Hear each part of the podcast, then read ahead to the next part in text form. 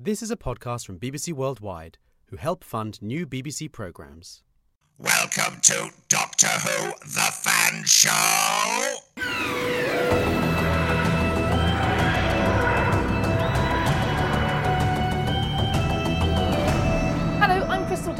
Welcome to the Fan Show. This month we are talking about the Daleks, and joining me to talk about the Daleks is the fabulous Nick Briggs, who has been doing the voices for the Daleks since 2005, and before that in Big Finish, which you are also the executive producer of. That's correct, yes. Yes. And since I was five, although I wasn't executive producer of Big Finish when I was five, although it sort of feels like that sometimes.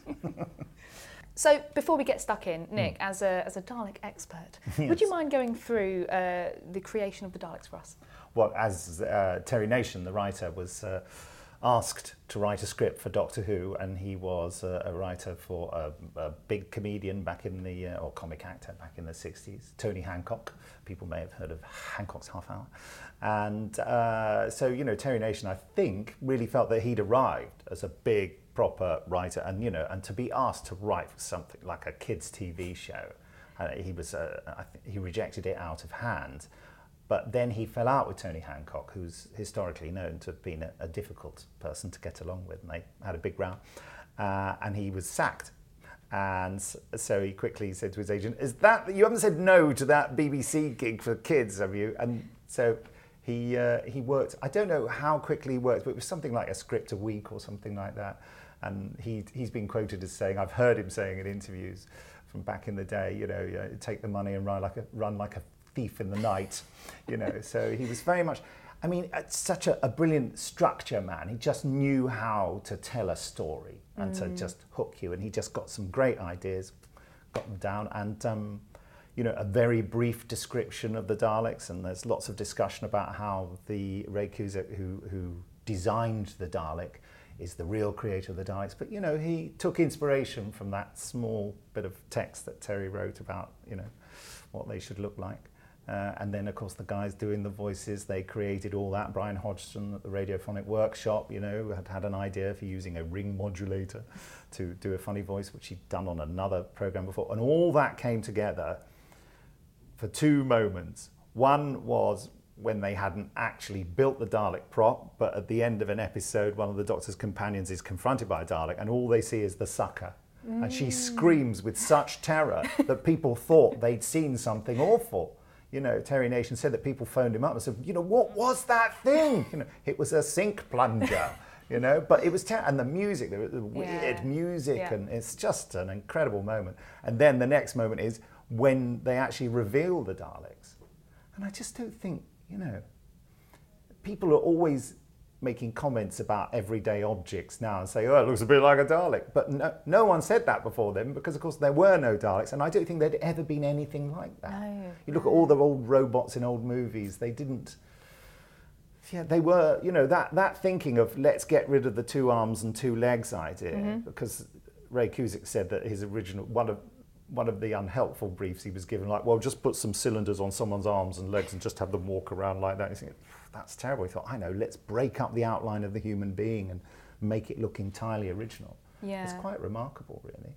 And in terms of the fictional world, I mean, there are kind of kind of two origin stories for the Daleks. Yeah, We've yeah. got the uh, the first time we see them in 1963, uh, the Daleks, where um, they speak of a, a war happening and, and mutation, but we don't actually see their creator. Uh, the concept of a creator isn't introduced until uh, Genesis of the Daleks in 1975. Yes, I mean, So you don't really, no one really knows when that first Dalek story was set. The mm. idea was, I think, that we sort of assumed that it's very early on in their development somehow. Mm. But that doesn't quite fit with what happened in Genesis of the Daleks. no. But you know, Terry Nation wrote Genesis of the Daleks because, allegedly, according to the script editor Terrance Dicks and probably the producer Barry Letts in the 70s, they asked Terry Nation to produce another Dalek script for them as he was starting to do every year for about three years running.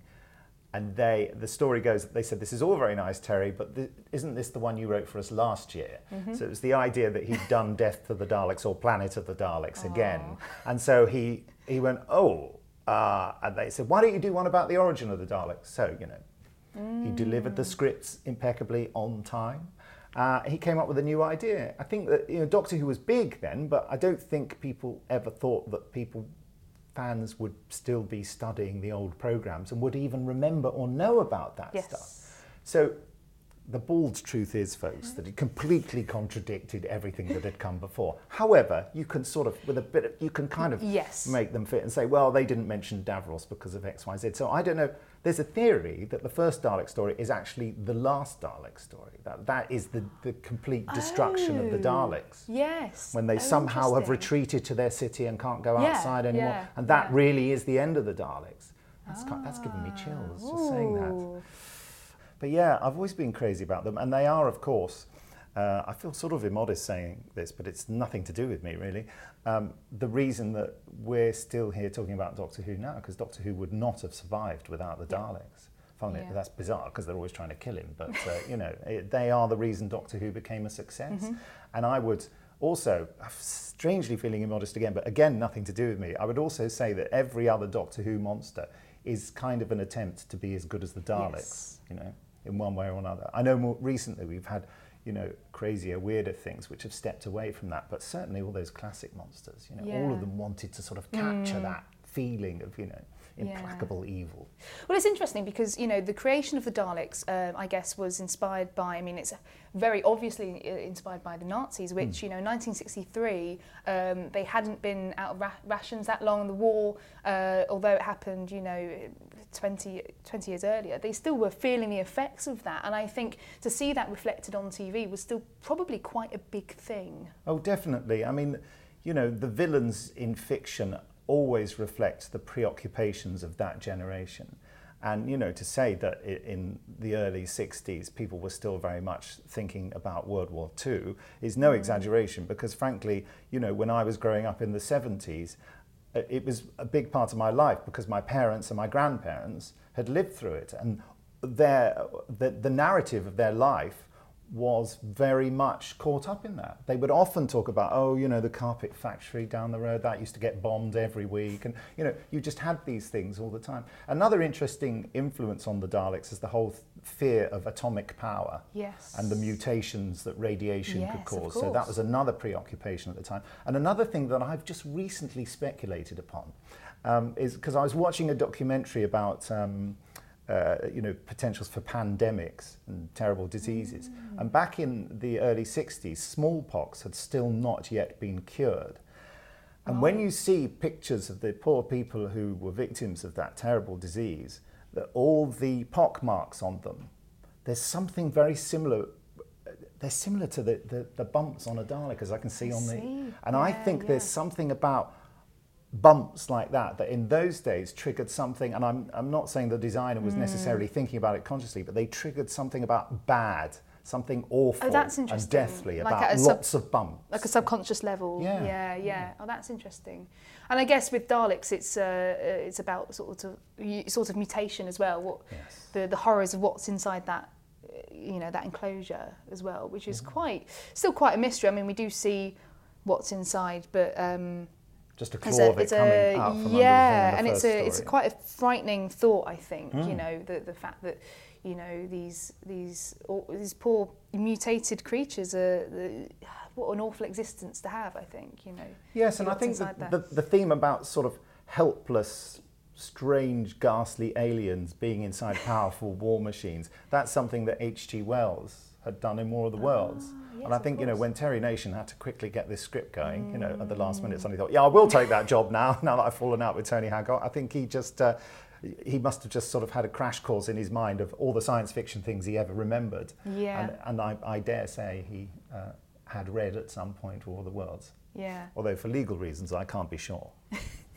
Interestingly, the Daleks became so popular that Terry Nation uh, tried to spin them off into their own series uh, in the States. That's right. Yeah, he sort of took them away from the BBC, and you know, they did the power of the Daleks, and then the Evil of the Daleks was going to be the last ever Dalek story in Doctor Who, and so they blew the Daleks up completely, and the Doctor said it was the final end. And it's interesting that Terry Nation wanted to do that because you know in Big Finish. For the audio uh, adventures, we actually did do Dalek standalone stuff that I wrote and directed. It was, someone said it was like my concept album, uh, where uh, Dalek Empire and the Daleks waging a war against the civilized species of the galaxy. And um, it was an interesting thing to do, and it would have been interesting to see if they could have ever done a Dalek TV series because. Of course, you can't make the Daleks the stars. You, know, you can't say, yeah, what will Dalek Dave do next week? And, you know, will he split up with his girlfriend? It's not going to be that, is it? But uh, to, to have a story that is about an enemy of all that is civilized is interesting. It raises the stakes for your heroes, mm. but because you know the big deal with Doctor Who is that the Doctor is the cleverest person. He will solve everything, and he will survive. You know. Mm the worst that's going to happen is that he'll change into another version of himself. Yeah. Um, when with Dalek Empire, we could experiment with killing off some of the main characters. We could do that. We could do mm. that thing. in fact, my co-executive producer Jason Haigh-Ellery said to me at one point, "Will you stop killing people because it's very popular and we need to do a second series, you know, and there'll be no one left." Mm. So I did actually change some of my plans, but there was always that feeling in the audience, that extra engagement, you know, like, "Oh no, I care about this person, but I think they might yeah, go. Yeah, you know. yeah. It's almost like there's a, a, lot more at stake, really. You haven't yeah. got that safety of the doctor being yeah. there, so that's kind of it's quite frightening, really. Yeah, even though the doctor thing is, of course, massively rewarding and we love it. Yeah. And there's the coziness of it. But yeah, it was quite a fun mm. thing to experiment with, and uh, but Terry Nation unfortunately wasn't able to. Uh, well, I say unfortunately because he because he wasn't able to do that. The Daleks were able to come back into Doctor Who, and well, they've been we with us ever since. Exactly. Also, there is undeniably just something fascinating and cool about the design. Yeah, yeah, yeah. And also, but on another level, uh, they're very British because they seem to be very sort of Heath Robinson, Robinson I think that's the name of the guy, wasn't it? Sort of design, which is uh, bits and pieces put together. They look like household objects and radiators yeah. and things, don't they? Well, I think there's a reason for that because um, they only had 50 quid yes. to make each Dalek. Although and, that was quite a lot of money. Think, quite a lot of money at the time. I think the, the initial design was a, was a lot more interesting um, if you look at the, the uh, initial drawings that they did. Mm-hmm. But in the end, they didn't have enough money to make these props. So they had to get a sink plunger and yes. stick a sink plunger whisk. well, not a whisk, but you know, looks like a whisk. Um, and, and sort of just make do, really. Yeah, necessity yeah. being the mother of invention. Mm. Quite often, the best ideas come up mm. when there are no other options yes. on the table.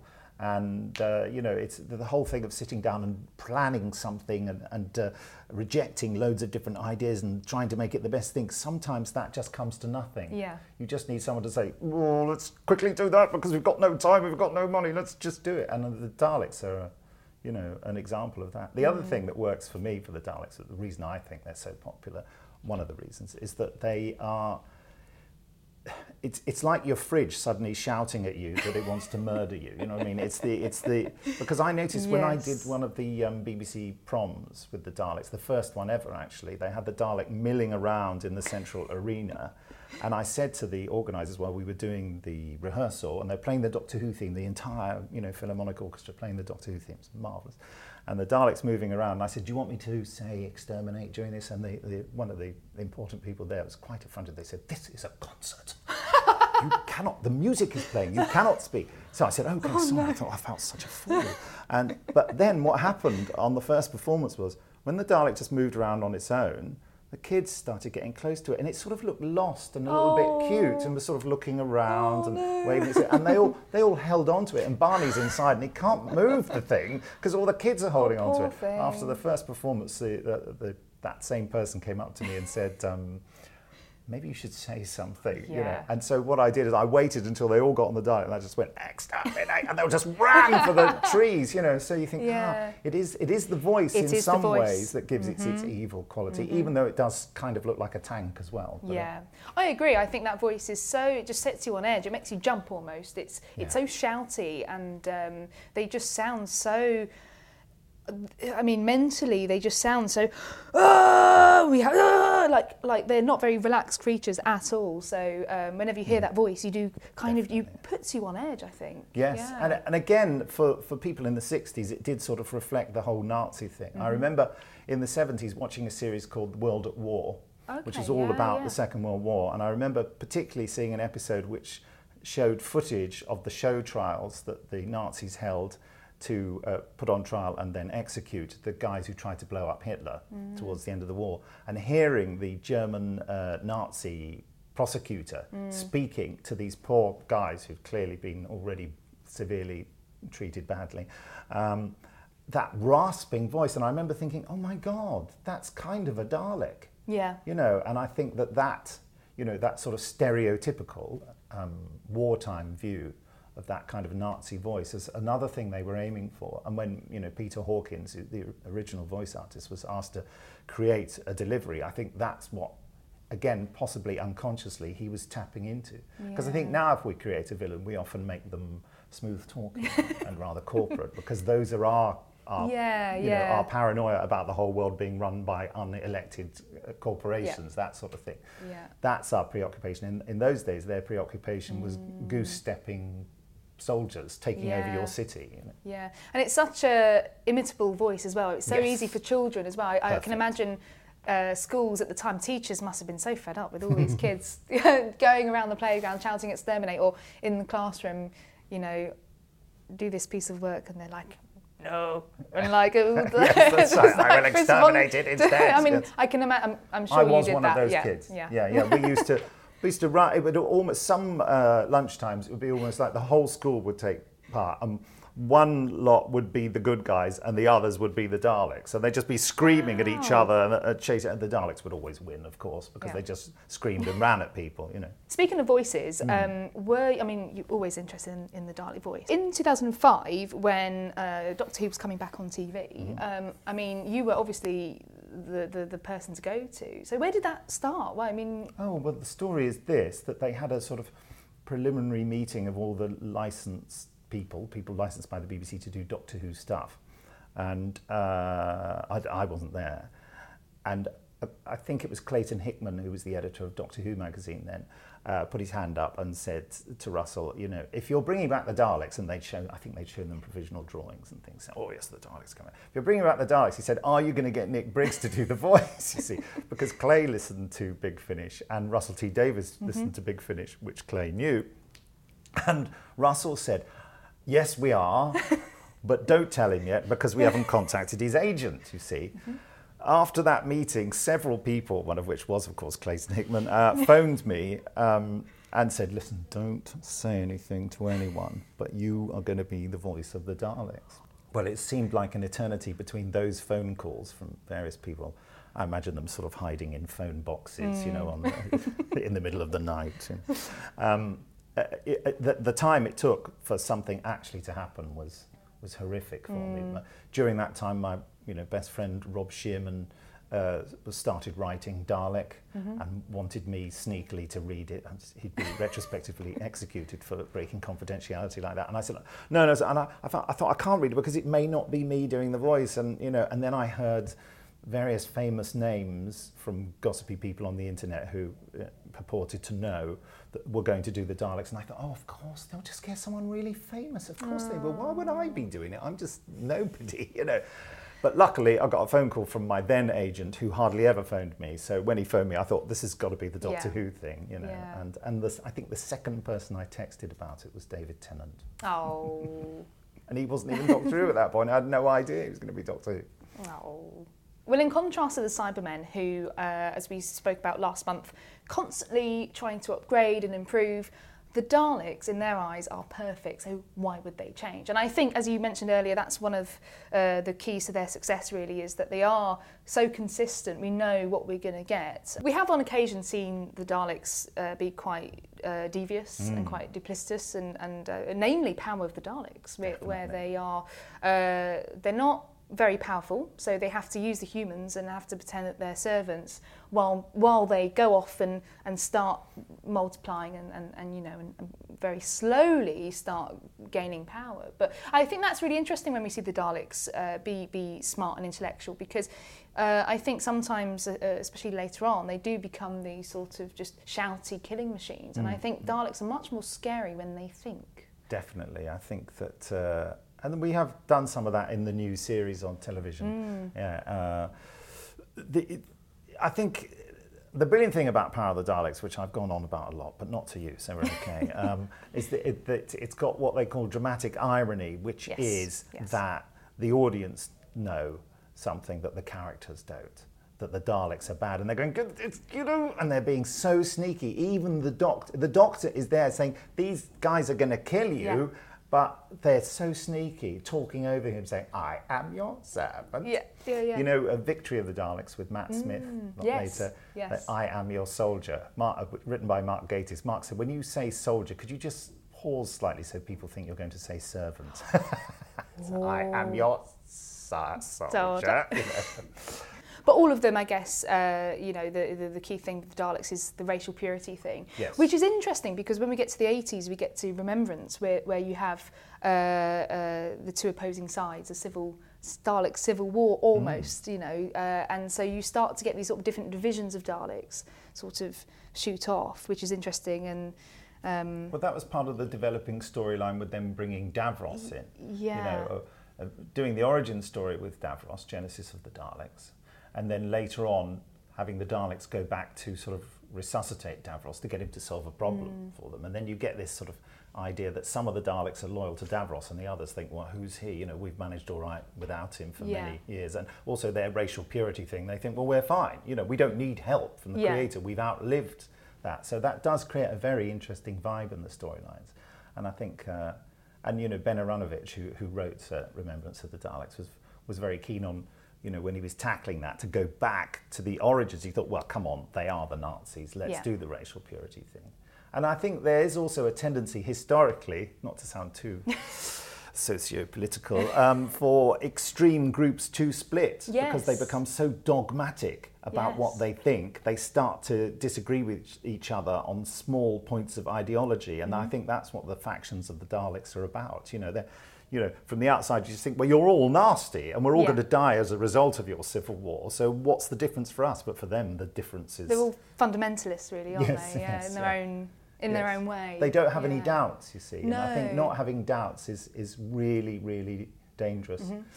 That's what makes them really scary. I think Yes. it is it is the fact that you can't you can't reason with a Dalek. No You can't- negotiation. no negoti- negotiation, and it's uh, yeah very narrow focused and.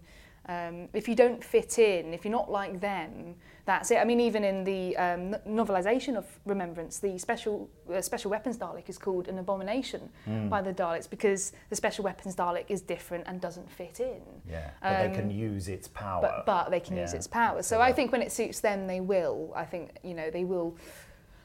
You know, compromise or they'll put up with they'll put up with something if they if they have to. Um, I mean, even in uh, the end of Heaven Sent, um, uh, the Doctor says, with all the sort of speculation about what the hybrid is, the Doctor says nothing would be half Dalek. They wouldn't allow it. You know, although we do see the human Dalek thing happen and. Well, that's it. I mean, it's just the doctor's opinion. I mean, I think one thing is that the, the doctor, because he is essentially an optimist, Yes. even though he has moments of extreme pessimism, I think he's always bizarrely surprised by the Daleks never changing. I think he, you know, he, he goes, oh, they're really bad, aren't they? you know, and, it's, and you feel like the Daleks are going to go, duh, you know. Uh, but yeah, that that's one of, oh, but that's what we love about the Doctor, because he has hope you know, and there is no hope with a Dalek, but he always entertains. That's certainly something I've explored in some of my Dalek scripts for Big Finish. That the Doctor thinks just, I just would hope that you mm-hmm. will offer me the opportunity of you changing. You know, Yeah. because the, one of the things we haven't mentioned about the Daleks is they're really clever. They have a fierce Yes, intellect. yeah. You know, they can solve lots of problems. Mm-hmm. They're, they've done some really clever stuff. They just use it all for the wrong thing. Mm. It's so sad. Oh. Well, interestingly, the uh, the invention of the time war that, that Russell created in 2005 sort of gave them a whole new lease of life, really, and, and I think um, gave uh, the Doctor uh, gave, gave just justified the, the sort of hate between the the Doctor and the Daleks, and and um, and actually, I think in in uh, Dalek, which I watched again recently, I think we we learn we were reminded of how dangerous one Dalek can Yes. be, and and I think. Um, sort of reinvented them, if that makes sense. Mm, no, absolutely. Yeah. That was something Rob Shearman was very keen on. The you know who wrote it was very Mm. keen on the idea of you know. Uh, where, where- there's that scene, isn't there, where he says, "What's the doctor says? What's the nearest uh, city?" And they say so and he said, "Yeah, Yeah, they're all dead. that's it, yeah. They're all dead. But one Dalek gets in there, they'll all be dead. They won't be able to kill it. It will just kill all of them."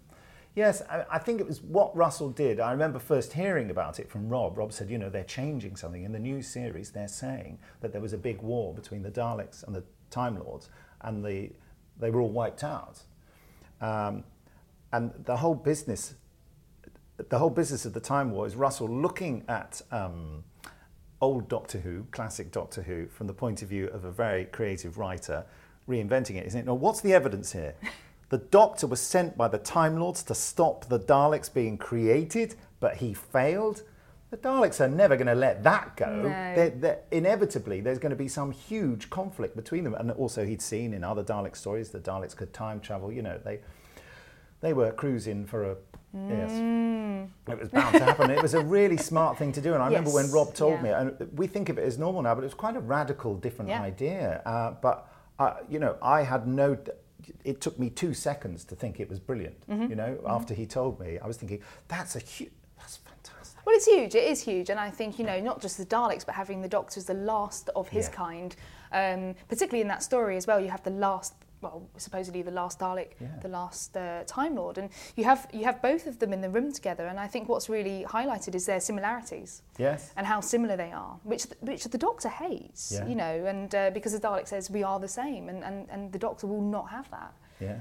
And of course, you eventually find out that you know the doctor did do something Yeah. terrible. But the brilliant thing about that is it made the doctor and the Daleks really special. Yes. You know, you're doing Doctor Who, you have to make sure that it's about someone who means a lot in the history of the universe. And the Daleks, you look at the classic series, you know, they were clearly the most popular, important Doctor Who monster. You know, uh, some people they're not quite to their taste, say, but you know, you can't. Even those who maybe don't like the Daleks, Doctor Who fans who don't like the Daleks, I'm sure there aren't many of them. They can't. Uh, they can't deny that they are big and they are successful. And you know, Russell was just sort of saying, "Well, let's say that then. Let's say they are the biggest enemy of the Doctor." That had never actually been said before, but you know, he, you know, he hung a lantern on it. Yeah, yeah.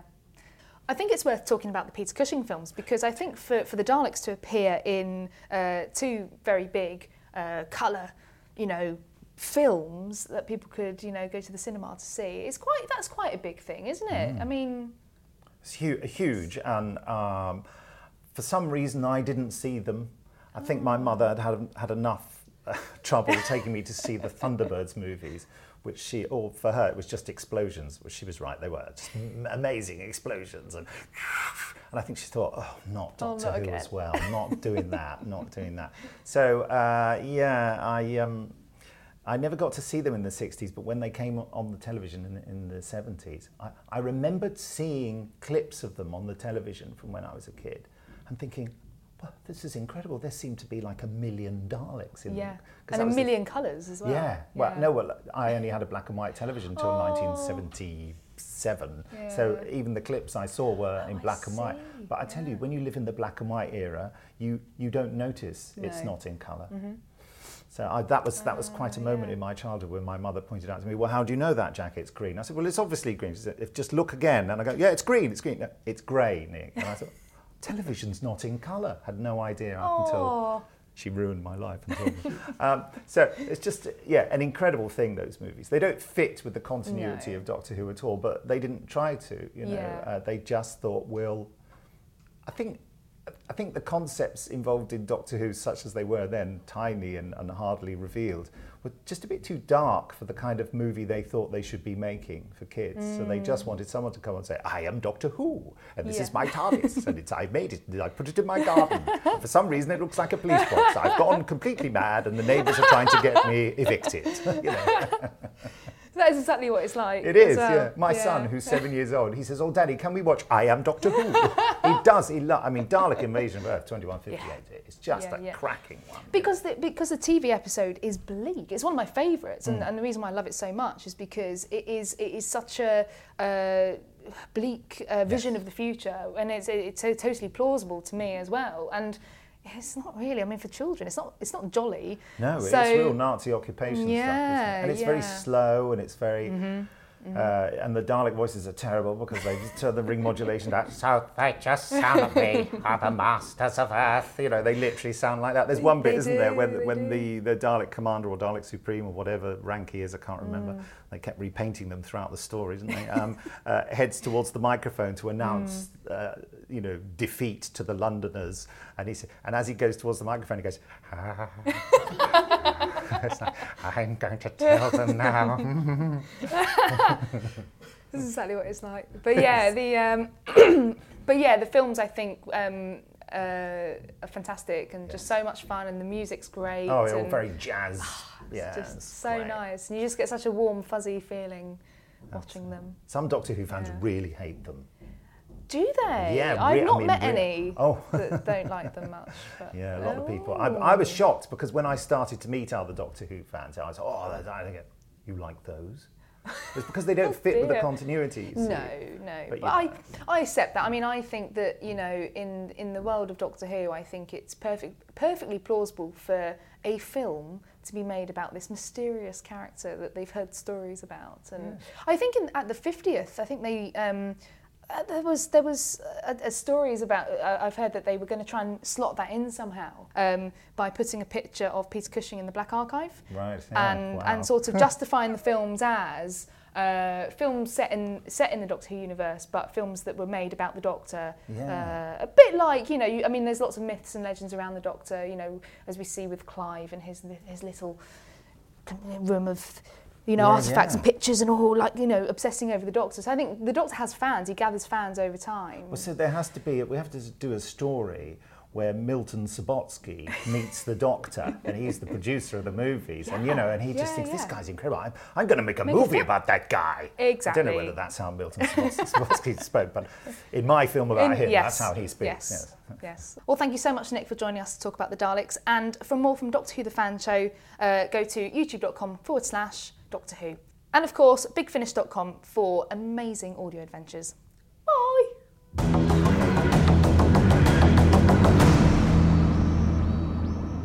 Thank you for listening to this BBC Worldwide Digital Studios podcast. For more from Doctor Who the Fan Show, visit youtube.com forward slash Doctor Who.